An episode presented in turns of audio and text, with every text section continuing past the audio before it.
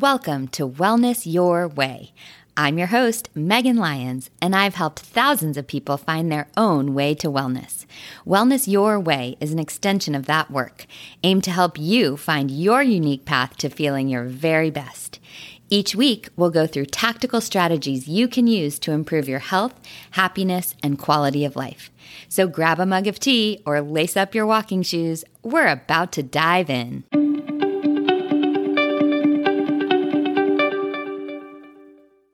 Happy almost New Year, my friends. We are so close to 2021, and it's going to be a great year. It's going to be a great show today, too. We will be talking about why you might not be getting the results you want from your workouts, a product to use if you're trying to cut back on sugar how to set 2021 goals in uncertain times, some listener Q&A about resetting our bodies after holiday meals and which exercise is best for women. I also have a special offer for you at the end of today's show and of course a call to action. So let's dive in.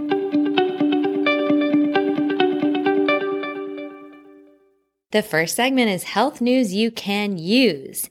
And I'll be honest, I found this study on Twitter. Someone just posted it recently, and I started reading through the study and planning this podcast segment and got excited about it.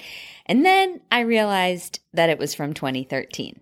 But since it's still relevant, and honestly, there aren't a ton of new nutrition studies coming out at the end of the year anyway, I am going to discuss it here today. This is from Medicine and Science in Sports and Exercise. That's the name of the journal. And it's a manuscript about why some people don't lose the expected weight from exercise. I chose to talk about this study because I always have so many new clients coming to me saying they exercise all the time, five times a week, six times a week, and they still aren't losing or maybe even they're gaining weight.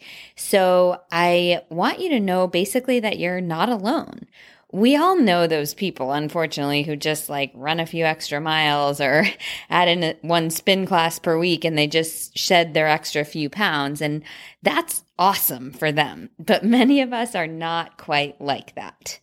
In fact, this manuscript says that in studies that last 25 weeks or longer, the average weight loss of participants based on exercise is only 30% of what would be expected based on the calories burned crazy. So it starts to make sense that we might not be getting the results we hope for from our exercise alone. And the authors go on to explain that there are two primary mechanisms for this. They say first, people don't realize it, but they're overcompensating in calories after their exercise. So if you've ever been on a 10 mile run or a really long exercise session and you just felt exhausted and hungry and maybe even hangry after, and you kind of felt, quote, justified, I don't think we ever have to justify our food decisions at all, which is why I said quote. But uh, if you felt quote justified diving into like a burger, fries, and a milkshake, and then maybe getting pizza for dinner or something like that, this is probably exactly what's happening.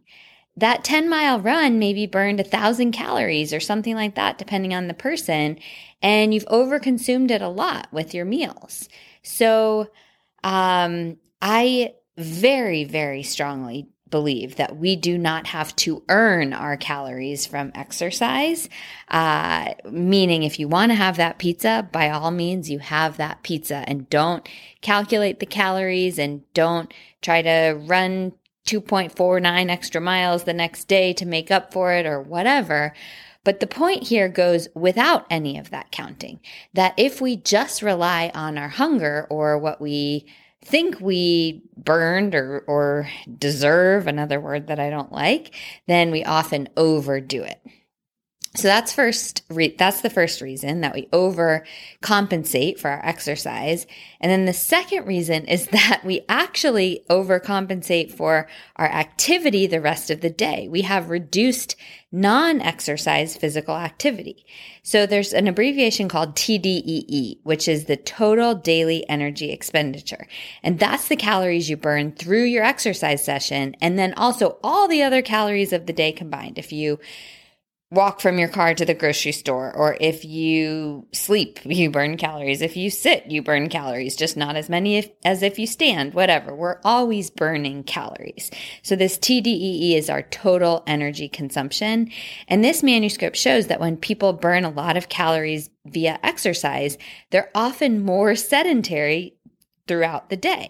So their TDEE is actually lower, which is kind of backwards, uh, but maybe makes sense that we want to sit on the couch after a long exercise session or something like that. So these are uh, the two reasons that they cite.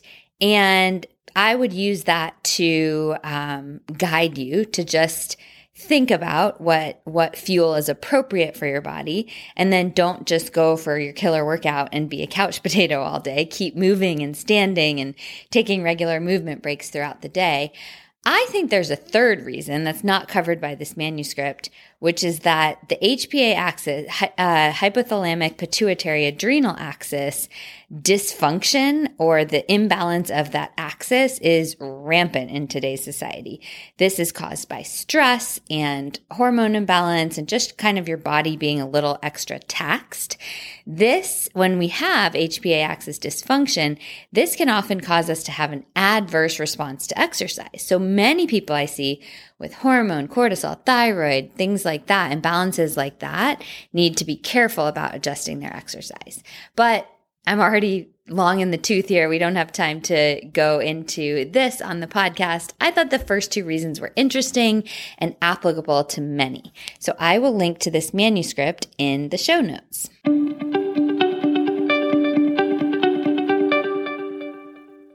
Next segment is Megan recommends. And if you're trying to cut back on sugar in the new year, but you don't want to turn to artificial sweeteners, then yay for you. Most artificial sweeteners are really not great for our long term health, and they actually cause us to be hungrier. There are even many studies that show that those who regularly consume artificial sweeteners end up gaining more weight than those who do not. So I like to get around this by using natural sweeteners like stevia or monk fruit, or just enjoying the taste of food itself and not having a sweetener. Uh, but when I do call on a sweetener, it's stevia or monk fruit.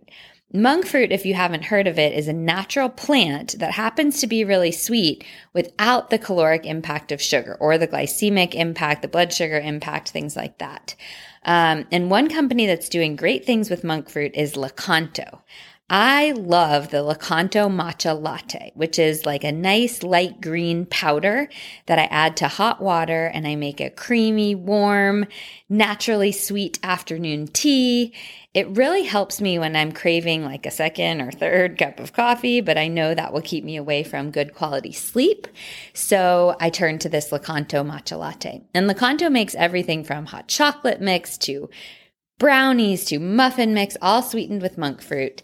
And I will post the link to the Lakanto matcha latte in the show notes, and then you can see if you want to try that or any of their other products.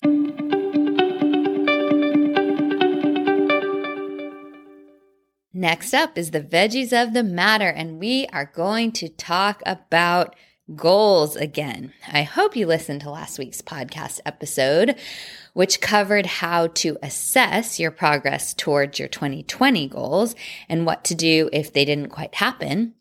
Now we're turning our focus to next year and sitting down at the top of an uncertain year, because let's be honest, 2021 is going to be filled with some uncertainty as well. Sitting down with a blank sheet of paper and thinking about these goals can feel exciting and fun and awesome and empowering, but it can also feel a little daunting. So if you don't know where to start or how to select goals that are meaningful to you and achievable, I have a few tips for you today. So, as we go through this, I want you to remember something I mentioned last week, which was retaining the feeling behind the goal. Sometimes we have to pivot the tactics, or sometimes we have to even pivot the outcome. But if we go through the goal setting process thinking about the feeling, the why, why do you want to achieve this particular goal? How will you feel when you achieve this goal?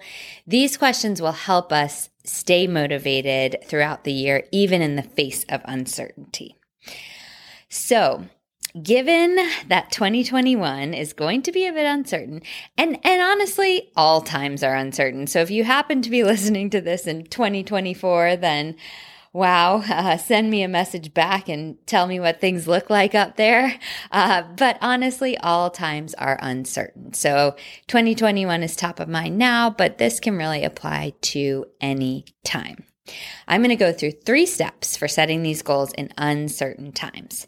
The first step is to select three main areas. I like to set little goals in all areas of my life, but I really have three areas that I focus in on. These are my three main things. Humans can remember three things very well. We can't remember 18 things very well all the time, even if they're important to you. So I, I suggest selecting three main areas. And I'm going to go through seven areas that I start with. These might be relevant to you. That's great. You can think about these. If they're not, then you think about other areas of your life uh, that you want to focus on. These are the seven areas from my Pepper Planner, which is the planner that I use to uh, guide my yearly, quarterly, monthly, weekly, and daily goals, all in that planner, which is full of motivation and health tracking and all kinds of good stuff. I'll include the link to that in the show notes as well. But the seven areas for goal setting there are health and fitness, career, finances, giving, personal and social, relationships, and spiritual. So, those seven areas are where I like to start. And then I just kind of spend a few minutes. You can pause this episode, spend a few minutes thinking about each one. How do I want to feel with my health and fitness? How do I want to feel in my relationships? How do I want to feel spiritually? Whatever area, go through all seven Think about how you want to feel and then choose three of those that are really important to you. You want those to be your three focus areas for 2021. So once you have your three focus areas, we move on to step two. And step two is to set a dream goal in each one. So, you've probably heard of SMART goals, which is a very widely used acronym to guide people to set effective goals. And I like SMART goals, but I kind of have to make everything my own. And I think that SMART is really missing something, which is passion, engagement, excitement. Smart goals don't include any of that. And I think we need to be excited about our goals to be effective at achieving them. So, dream goals, I uh, made up the acronym. It's dated, realistic, energizing, action focused, and measurable. A lot of those are very similar to SMART, just with that addition of energizing in there. So I'm going to go through how each of these applies to uncertain times or how you can use these to set your goals in your three areas. Dated is the toughest right now. Honestly, when we don't know exactly when quote normal life will be available to us, it's hard to uh, set dates on things like travel or things that involve seeing people or groups or going back to the office or whatever. But I believe it is reasonable to take small, measured action each week, even in the face of this uncertainty. So maybe the way you make your goal dated is I will do X once per week, something like that, instead of putting a date on the outcome. So the dated in dream refers to the process, not the outcome. R is for realistic. And here I, of course, want you to be somewhat realistic. I mean, I am not suggesting that you set a goal of uh, only walking on your hands all of 2021 or uh, flying to the moon without a spaceship or something like that. Um, but I do believe in stretching yourself. We are our only limits. So set goals that are feasible, but also throw in some elbow grease, throw in some dedication. Think big. The truth is, no one knows what's realistic and what's not, but if it feels kind of just outside of your comfort zone, you're probably right there. E is for energizing. And I already told you this is the most important. A goal that includes the word should or the words have to or something like that is not energizing. So be sure you're setting something that you're excited to work towards that will keep you passionate and motivated along the way. A is for action focused. I think action is the difference between a hope and a goal. A hope is like, I hope it's sunny tomorrow. Well, that's nice. I can hope all day, but I can't do anything about it, and it might be or it might not be. A goal is like, I will exercise tomorrow regardless of the weather. I will. That is an action. So make sure your goal is something you can do something about. And then finally, M for measurable. Remember that the weekly check ins I've mentioned are critical to goal achievement. So be sure you can measure your progress, whether that's with numerical data or a 1 to 10 scale to see how you feel or how hard you worked or a measuring tool. You can listen to the episode a few episodes ago where I talked about 10 health metrics that you can measure in 2021, but be sure it's something you can measure. So, step one of this three step goal setting process was to select your three main areas. Step two is to set a dream goal in each area. And then finally, step three is to break each of your three big goals into mini steps. If you want to pay off your credit card bill, then figure out how much you need to pay off each week. If you want to train for a marathon, but you haven't run a step in your life, cool. A marathon's 26 miles. That means you need to be able to build up one mile every two weeks. So set a plan for that. Figure out how you will gradually ease up until you get to your big goal. Break it down into mini steps and then set that weekly calendar reminder to check in on your progress. So these are the three steps to achieving or to setting your goals in uncertain times. Select three main areas, uh, set a dream goal in each of your main areas, and then break each one down into mini steps and have a calendar reminder to check in on your progress. I am also going to link to this week's blog post where I have included links to seven, I believe, previous blog posts that I've written on goal setting. So everything from ways to make your health goals fun, one major thing holding you back from achieving your goals, three things to do before setting your goals, uh, resolutions for your mental health, why I don't believe in resolutions in the first place.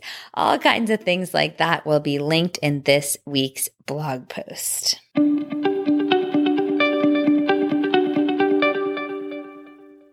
It's time for listener Q&A and we have two great questions this week. The first one comes from Lydia. She says, "Is there a healthy way to reset your body after unhealthy holiday meals around the holidays?"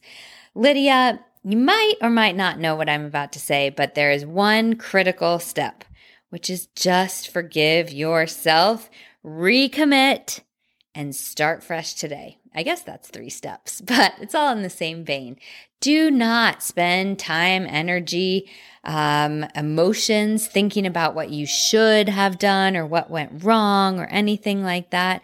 Just focus on doing your best today. There's nothing we can do about yesterday, and I hope you enjoyed your less healthy holiday meals. I believe food is on a spectrum anyway, from physically healthy uh, on one end, and then on another end, there might be less physically healthy, but we do them for deep enjoyment or uh, emotional satisfaction. And some of that is okay too. So forgive yourself and then recommit to making today as healthy as possible. That starts with water. Adequate water helps us flush out excess inflammation, helps our body really return to feeling its best. If you want to take it an extra step, throw some apple cider vinegar, a tablespoon or so into your water. That can aid your body even further in helping detox and, and eliminate some of the bloat or some of the um, inflammation. Now, exercise is the next step, but don't over exercise. Don't think you have to go out and exercise for two hours or something like that because you ate a less healthy meal, just move your body. Maybe that means a 20 minute walk. Maybe that means a, a, fun virtual online yoga class or whatever it is for you. Move your body in a way that feels good. Veggies are always going to be at the top of my list. Veggies are really great because all of the fiber in veggies can help us uh, eliminate some of the toxins and some of the inflammatory foods that we have previously eaten. And then the nutrients will help perk up our energy uh, and, and reduce that inflammation as well. I recommend the day after, uh, when you wake up kind of feeling icky, make a plan for your food. Doesn't have to be all that specific, but figure out what you'll have for lunch. Figure out what you'll have for dinner. Make a list of a few healthy snacks that you have available in your house and really set yourself up for success. Because if you go through that day hoping that you'll rely on willpower and really uh, trying to over restrict or trying to not eat a lot or something like that, you're probably just setting yourself up for a vicious cycle. And that vicious cycle does not feel good. The basic answer, Lydia, is just commit to make this a healthy day. Don't need to overdo it. Don't need to make up for it. Just drink water, get in some movement, eat some veggies, and do your best today. Chandler asked the second question. Chandler asks, What are the long term exercise benefits for women between weightlifting and strength training or Pilates? Um, and so she's looking for the long term benefits. The shortest answer, I know she kind of wants me to choose one. Uh, the shortest answer is I think strength training will give more long term benefits because of its protective effects on bone health, on your heart health, on developing and maintaining muscle. You know, women really tend to lose muscle quickly later in life. So developing it through strength training now is going to be so beneficial for your long term health. But honestly, the longer answer is it depends on you. It depends on your body type. It depends on your preferences. It depends on where you're starting. If you already have that long and lean body type, then Pilates might be the best bet for you. There are Pilates devotees that love Pilates and for really great reason too. It targets some of those kind of hard to reach muscles in a way that doesn't put much strain on your cardiovascular system or your adrenals. It doesn't make you sweat much, which a lot of people really like. So if this is sounding like your kind of exercise and maybe you already have that long, lean body, you don't have much fat to lose, but you want to tone up, then I highly recommend Pilates. If on the other hand, you do have more fat to lose and you, you want to build lean muscle and burn some of that fat. And by the way, build lean muscle does not mean you're going to get bulky. It's really, really hard. Women have to be uh, lifting very heavy weights for many hours a day and probably take some external supplements to boost testosterone in order to get bulky. So the average person working out, you know, four times a week, something like that, is not going to get bulky from strength training. I promise. So if, if you do have more fat to lose and you want to b- build that lean muscle and you like kind of more of the like hardcore type workouts, uh, you don't mind sweating, you want to feel like you accomplished something walking out of there, then strength training is, is might be. I would, I was going to say is for you, but it might be for you. Neither workout, actually, between strength training and Pilates, burns nearly as many calories as cardio during the session. But the afterburn of strength training as your muscles recover is considerable, is very high. Um, so, for all those reasons, and because of the bone health, the heart health, the maintaining muscle, all those things I mentioned at the beginning, um, I kind of tip the scale towards strength training. But this is as many wishy washy answers as I can possibly give, but one more. The final answer is find what you will stick with, find what you love, find what you will do consistently, and just do it. Don't overthink it too much.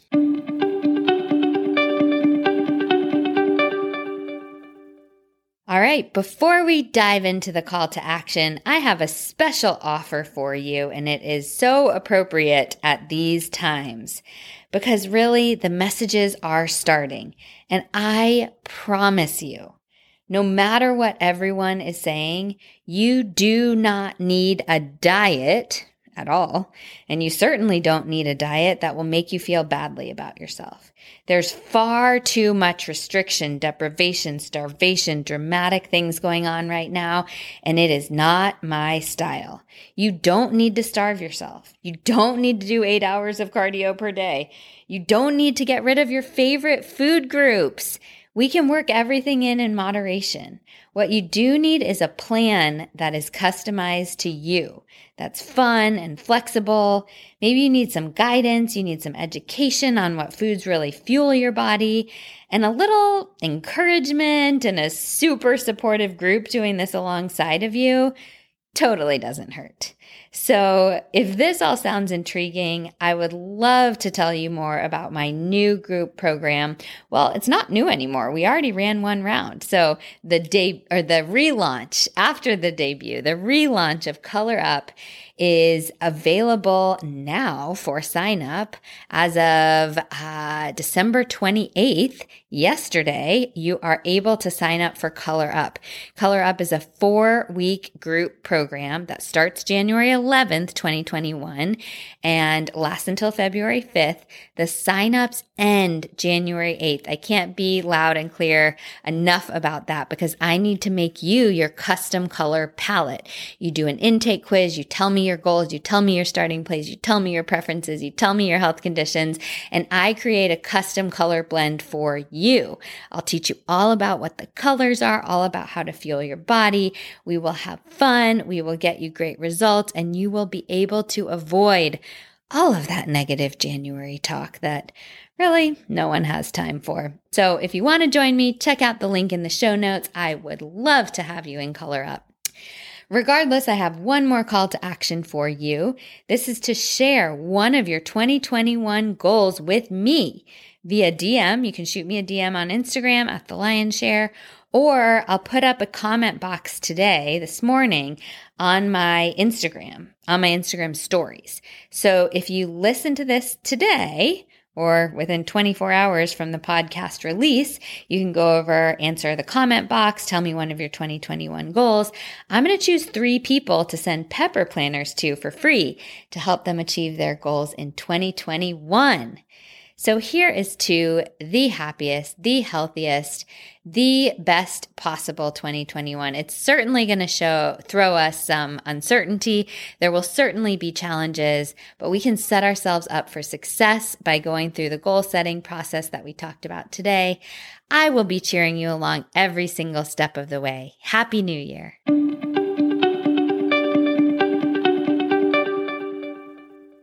Thanks for listening to another episode of Wellness Your Way with Megan Lyons. I always love connecting with listeners, so be sure to follow me on social media. And don't forget to subscribe wherever you get your podcasts so you don't miss brand new episodes each week. If you love Wellness Your Way, please leave us a rating and review. I appreciate it so much. Stay well, and I'll be back next week.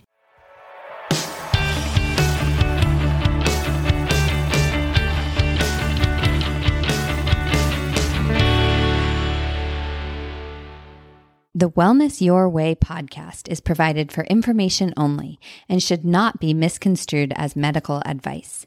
Please consult with your physician or otherwise qualified practitioner on any matters regarding your health and well being or on any opinions expressed within this podcast or the Lyons' Share website.